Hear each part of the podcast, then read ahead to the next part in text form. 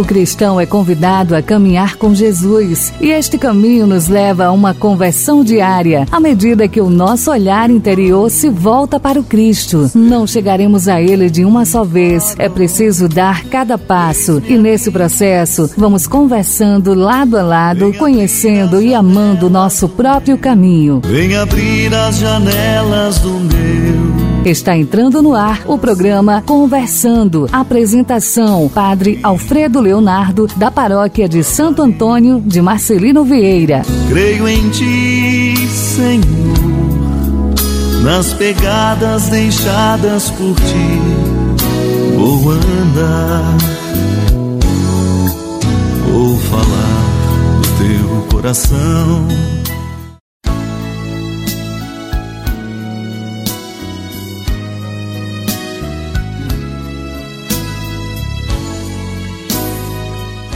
Amigo, amiga ouvinte, agora na escuta, sintonizando pela frequência de 88.3. Essa é a sua Rádio Liberdade FM, trazendo ao ar o programa Conversando nesta manhã de quinta-feira.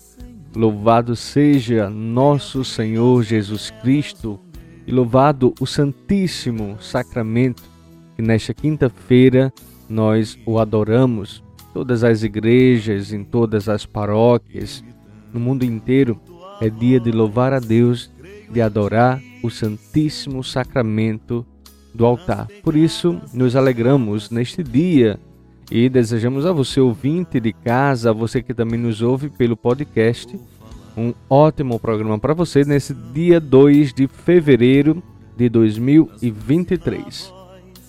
Como hoje é dia 2, nós comemoramos um dia importante, é uma festa, da festa da apresentação do Senhor, a liturgia hoje celebra, mas sobretudo aqui no Nordeste também, nós temos essa festa de modo particular, muito forte, no Juazeiro do Norte, como a festa das candeias.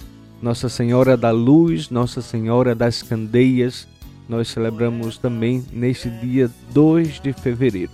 Realizar o que o mestre ensinou, viemos a restaurar. E no programa de hoje nós fechamos o número de 50 programas já apresentados aqui pela FM Liberdade, também produzidos pelo podcast. Então, número 50 é a edição do programa de hoje, na produção e apresentação do Padre Alfredo Leonardo, aqui da paróquia de Santo Antônio de Marcelino Vieira. Você vai acompanhando o programa de hoje, além do Evangelho, a meditação do dia, também a origem da Romaria das Candeias. Isso é uma tradição, um costume ali no Juazeiro do Norte. Nós vamos conhecer como se deu Vale lembrar que a festa das candeias não teve sua origem no Juazeiro do Norte, né? Isso remonta muito tempo antes, inclusive o padre Antônio Vieira traz em seus sermões historicidades sobre a festa das candeias, uma devoção que vem também de Portugal. Então nós vamos conhecer um pouquinho mais por dentro dessa história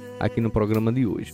Nós também vamos trazer algumas notícias e informações do Santo Padre que está na África visitando o país da República Dominicana do Congo e o Sudão do Sul. Então nós vamos conhecer como aqui está sendo essa visita apostólica que finaliza no dia 5 de fevereiro próximo.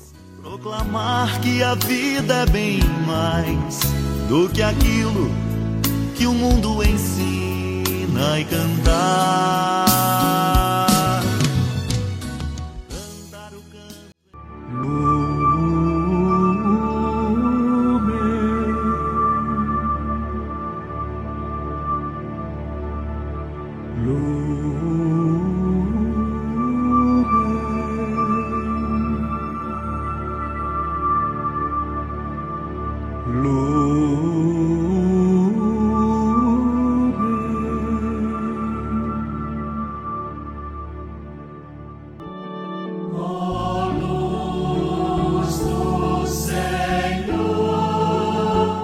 Conformidade com a lei de Moisés, 40 dias após o nascimento de Jesus, Maria e José levaram o menino a Jerusalém a fim de apresentá-lo ao Senhor. Essa festa da apresentação teve origem no Oriente e era celebrada no dia 15 de fevereiro, 40 dias após o nascimento de Jesus, celebrado em 6 de janeiro. No século VI, a festa se estendeu ao Ocidente e passou a ser celebrada no dia 2 de fevereiro, logo 40 dias após o Natal celebrado no Ocidente em 25 de dezembro. Inicialmente em Roma, a apresentação foi unida a uma festa de caráter mais penitencial. No século X, na Gália, essa festa foi organizada com uma solene bênção das velas e procissão que ficou conhecida popularmente como a Candelária.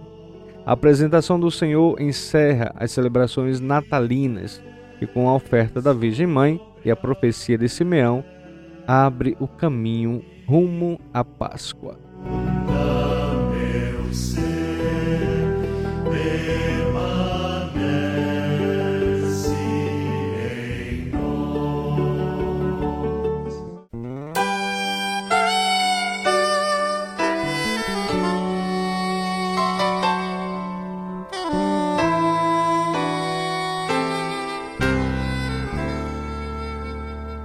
É isso, amigo ouvinte. Hoje nós também comemoramos o dia de São Cornélio de Cesareia, o centurião temente a Deus.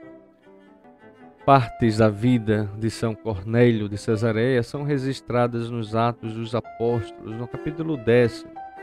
Havia em Cesareia um homem por nome de Cornélio, centurião da corte e religioso ele e todos de sua casa eram tementes a Deus, dava muitas esmolas ao povo e orava constantemente. Cornélio de Cesareia era centurião, que quer dizer o responsável por parte da infantaria do exército romano, dando ordens que deveriam ser imediatamente obedecidas. Cornélio, junto com sua família e seus amigos, foi assim o primeiro dos não-judeus incircuncidados a tornar-se cristão. Esta ocasião histórica levou Pedro a exclamar: Reconheço por verdade que Deus não faz acepção de pessoas, mas que lhe é agradável aquele que em qualquer nação o teme e faz o que é justo. Deus o visitou por meio de um anjo que lhe indicou São Pedro. Por isso, uma das imagens artísticas que retrata o santo é a do seu diálogo com o anjo. São Pedro, que também teve uma visão, foi à casa de Cornélio. Foi aí que aconteceu a abertura da igreja para a evangelização dos pagãos e dos estrangeiros. No outro dia, Pedro chegou em Cesareia. Cornélio estava esperando, tendo convidado seus parentes e amigos mais íntimos. Não somente ele queria encontrar-se com o Senhor, como também queria o mesmo para todos os seus parentes e amigos. Cornélio ouviu da boca do primeiro papa da igreja: Deus me mostrou que nenhum homem deve ser considerado profano ou impuro. Assim Pedro começou a evangelizar e de repente, no versículo 44, que está escrito: Estando Pedro ainda a falar, o Espírito Santo desceu sobre todos os que ouvia a santa palavra. Os fiéis da circuncisão que tinham vindo com Pedro profundamente se admiraram, vendo que o dom do Espírito Santo era derramado também sobre os pagãos, pois eles os ouviam falar em outras línguas e glorificar a Deus. Então Pedro tomou a palavra. Porventura pode-se negar a água do batismo a estes que receberam o Espírito Santo como nós? E mandou que fossem batizados em nome de Jesus Cristo. Rogam-lhe, então, que ficasse com eles por alguns dias. São Cornélio tornou-se o primeiro bispo em Cesareia. Deus pôde contar com ele para a obra que até nos dias de hoje alcança a humanidade, isto é, o Evangelho. Sede santos, esta é minha vontade. Sede santos.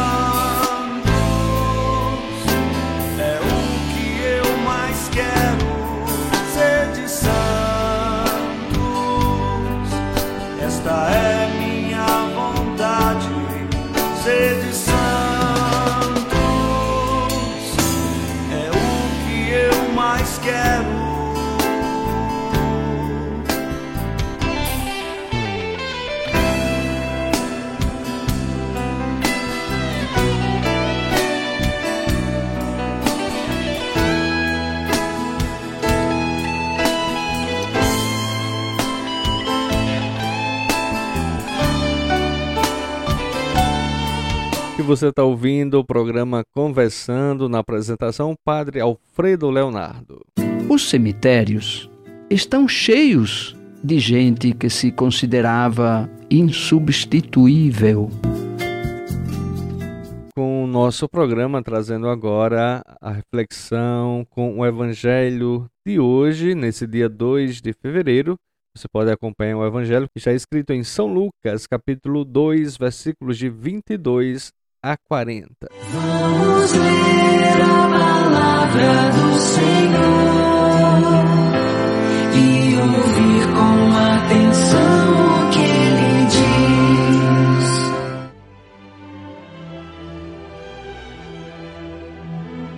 Quando se completaram os dias para a purificação da mãe e do filho, conforme a lei de Moisés, Maria e José levaram Jesus a Jerusalém a fim de apresentá-lo ao Senhor.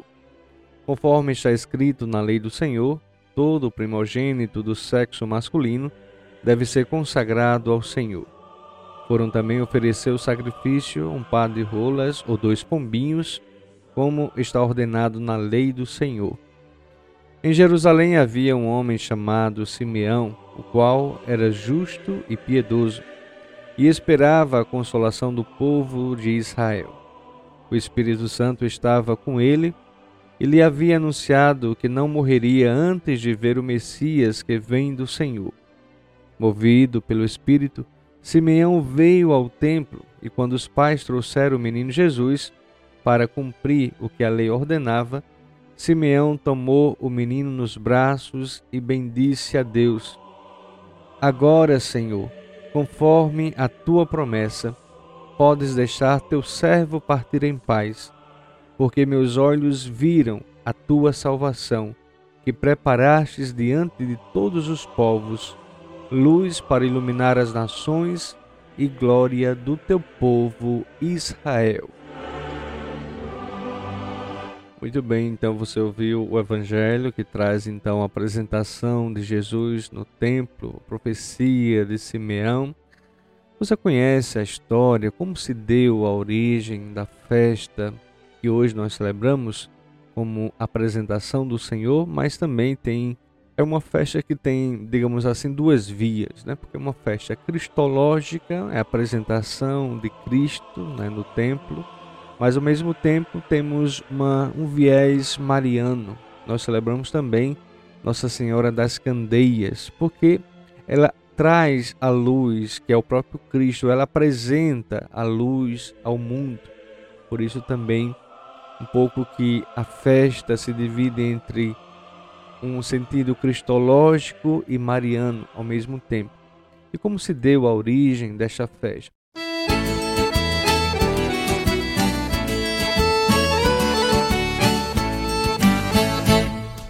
Pois bem, a origem da devoção à Senhora das Candeias, ou como é também conhecida como Senhora da Luz ou da Candelária, ou ainda da Purificação, tem o seu começo na festa que celebramos hoje, a apresentação do menino Jesus no templo, celebrada neste dia 2.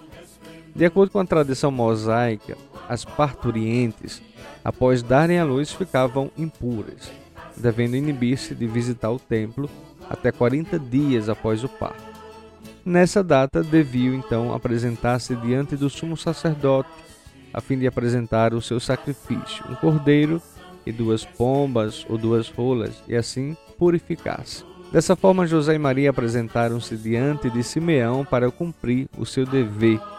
E este, depois de lhe ter revelado maravilhas acerca do filho que ali lhe traziam, ter-lhes-ia também dito uma profecia. Agora, Senhor, deixa partir o vosso servo em paz, conforme a vossa palavra. Pois os meus olhos viram a vossa salvação que preparastes diante dos olhos das nações, luz para aclarar os gentios e glória de Israel, o vosso povo. Com base na festa da apresentação de Jesus, purificação da Virgem, nasceu a festa de Nossa Senhora da Purificação. Do cântico de São Simeão, conhecido pelas suas primeiras palavras em latim, né, o Nunc Dimittis, que promete que Jesus será a luz que ia clarear, que irá clarear os gentios. Nasce então o culto em torno de Nossa Senhora das Candeias, cuja festa eram geralmente celebradas com uma procissão de velas a relembrar esse fato. A Virgem das Candeias, ou da Luz, apareceu em uma praia na ilha de Tenerife, nas Ilhas Canárias, na Espanha, em 1400. Os nativos guarches da ilha ficaram com medo dela e tentaram atacá-la. Mas suas mãos ficaram paralisadas. A imagem foi guardada em uma caverna, onde séculos mais tarde foi construído o templo e basílica real da Candelária, em Candelária. Mais tarde, a devoção se espalhou na América. É santa padroeira das Ilhas Canárias sob o nome de Nossa Senhora da Candelária. Nossa Senhora das Candeias era tradicionalmente invocada pelos cegos, como afirma o padre Antônio Vieira no seu sermão do nascimento da Mãe de Deus. Diz ele: Perguntai aos cegos para quem nasce esta celestial menina difusão que nasce para a Senhora das Candeias e tornou-se particularmente cultuada em Portugal a partir do início do século XV. Segundo a tradição, deve-se ao português Pedro Martins, muito devoto de Nossa Senhora, que descobriu uma imagem da Mãe de Deus por entre uma estranha luz no sítio de Canidé, no eterno do termo de Lisboa. Aí se fundou de imediato o convento e a igreja a ela dedicada, que conheceu grande incremento devido à ação protetora dos devotos. A partir daí, a devoção das candeias cresceu e, com a expansão do Império Português, também se dilatou pelas regiões colonizadas, com especial destaque para o Brasil, onde a santa é padroeira da cidade de Curitiba e fortemente devotada no Juazeiro do Norte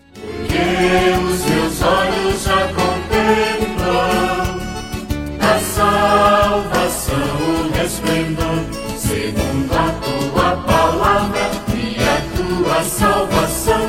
Também faz teu servidor no fulgor do teu.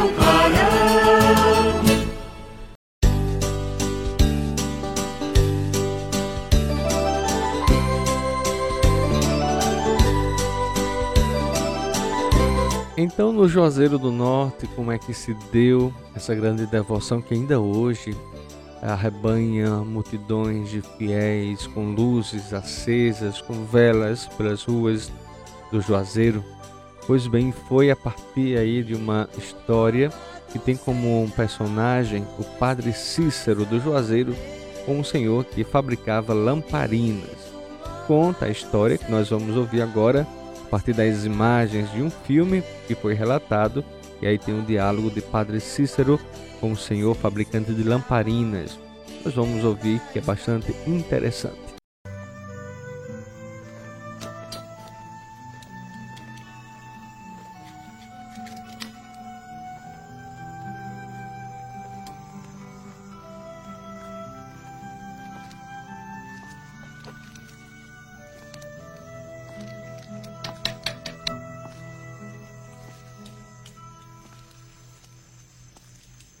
Bom dia, meu amiguinho.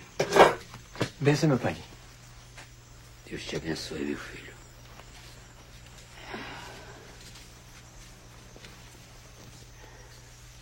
Tá fazendo muita lamparina, meu filho? Tô, meu pai. Mas ainda não vendi nenhuma. Ai, tá cheio de lamparina, meu pai. Tem mais nem onde botar. Você acha mesmo que é um bom negócio? Acho, meu filho. E continue trabalhando. Faça muita. Mil, duas mil, o tanto que você puder. Viu? Pedro. Não tenha medo, meu filho. Confie no seu padrinho. Eu confio, meu padrinho. Eu confio.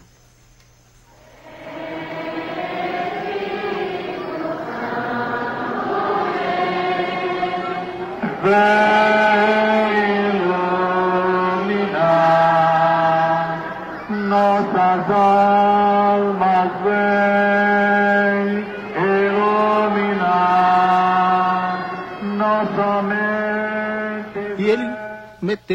sarrafo fazer lamparina. Nada de vender lamparinas. uma semana, duas semanas, meu padrinho saiu um monte de lamparina e eu sem vender. Disse, não se incomode, meu amiguinho. E a fé, a confiança grande demais, continuou a fazer lamparina. Acontece que na época da Nossa das Candeias, né, 2 de fevereiro, o Padre Cícero pede que a, compre as lamparinas do, do amigo, né, para iluminar a procissão. E não ficou uma lamparina. que mais alumeia, bendita e louvada seja a luz que mais alumeia. Vai bem, meu caminho. Tá legalzinho, tá? Visão. Aqui, ó, tá ali, ó. Ó, perfeito, olha aqui, ó. Tá vendo que história interessante, né? Os santos têm cada história bonita de providência de Deus que nos ajuda cada vez mais a confiar nele, confiar na providência divina.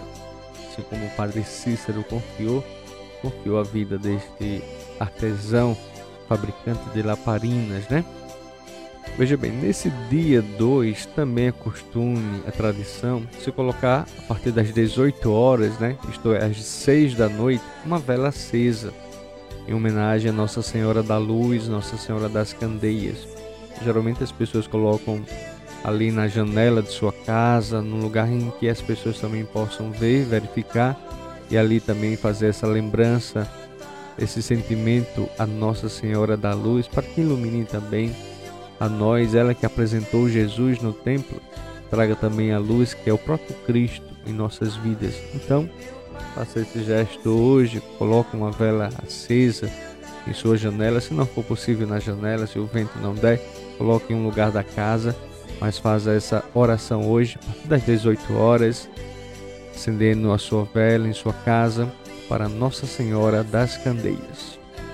Eu vou fazer aqui, viu? Em minha casa, na casa paroquial, vou acender a vela às 18 horas, em homenagem, fazendo essa sintonia com Deus também, apresentado hoje no templo.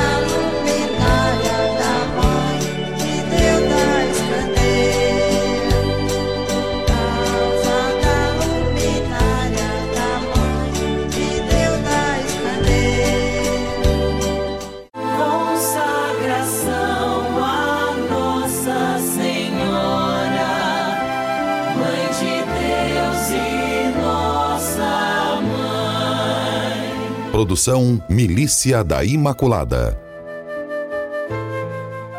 Hoje, na festa da apresentação do Senhor, o evangelista Lucas, no capítulo 2, relata que Maria e José levaram o menino Jesus a Jerusalém para apresentá-lo no templo, conforme a lei do Senhor. Maria não precisava aguardar pelo período de purificação, porque é imaculada. E Jesus não precisava ser consagrado a Deus, porque é o Filho do próprio Deus. Mas Maria seguiu a lei, demonstrando humildade e que todos deveriam seguir a lei do Senhor. Para Simeão, fora revelado pelo Espírito Santo que não morreria sem primeiro ver o Cristo do Senhor. Impelido pelo Espírito, foi ao templo e, tomando o menino, Jesus em seus braços, disse: Agora, Senhor, deixai o vosso servo ir em paz, porque meus olhos viram a salvação. Este menino está destinado a ser uma causa de queda e soerguimento para muitos homens em Israel, e a ser um sinal que provocará contradições. E disse a Maria: E uma espada transpassará tua alma. Nesse episódio, encontramos o sentido de nossa fé. Jesus é o Filho de Deus que veio ao mundo para redimir todos os pecados da humanidade. Entreguemos-nos a Maria e, com seu silêncio e humildade, entendamos que, quando cumprimos a vontade do Pai, há uma força sobrenatural sobre nós que nos guia e incentiva a ir até o fim. Amém.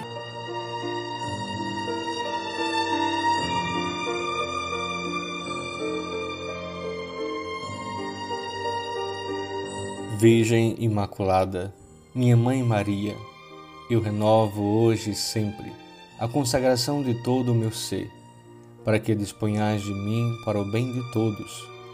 Somente peço que eu possa, minha rainha e mãe da Igreja, cooperar fielmente com a vossa missão de construir o reino de vosso Filho Jesus no mundo. Para isso, vos ofereço minhas orações, sacrifícios e ações. Ó Maria concebida sem pecado, rogai por nós que recorremos a vós e por todos quantos não recorrem a vós, especialmente pelos inimigos da Santa Igreja e por todos quantos são a vós recomendados. Salve Maria Imaculada.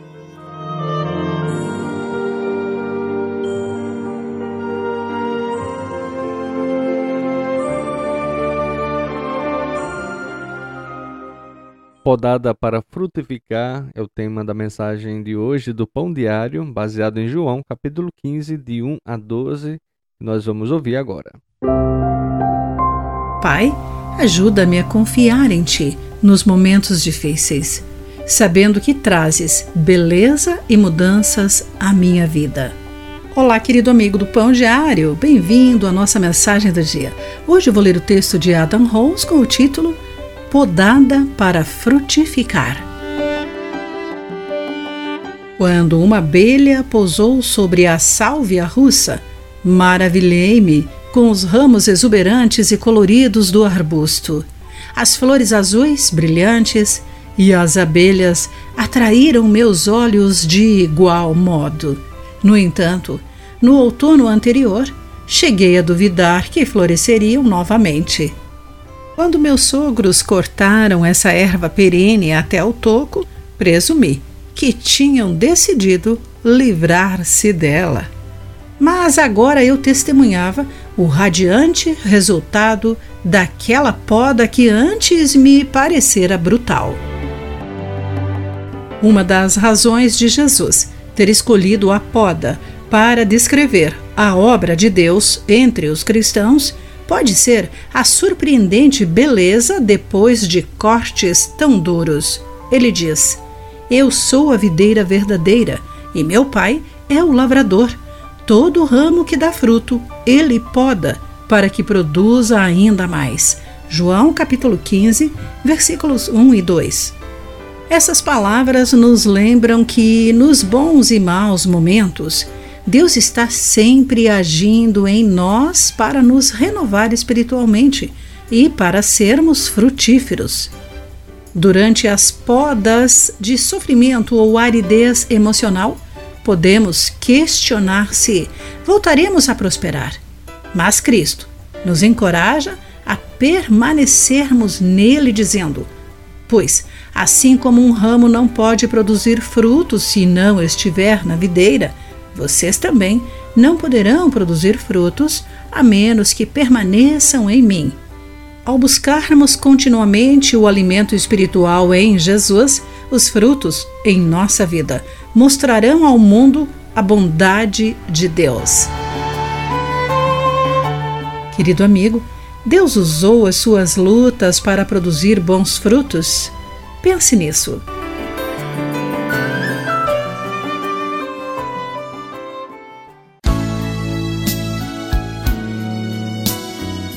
Então, gente boa e amiga, sintonizando aí pela FM Liberdade, programa Conversando, já chegando agora ao seu final, né, nessa edição de quinta-feira, edição número 50 do nosso programa Conversando. Quero abraçar a todos, a vocês que ficaram em nossa sintonia, em nossa audiência. Nós voltaremos amanhã, se Deus quiser. Aqueles conteúdos que não foram possíveis trazer hoje, nós trazemos no programa de amanhã. Um abraço, fique com Deus e até lá. E então falarei, imitando tua voz. Creio em ti, Senhor, nas pegadas deixadas por ti. Vou andar,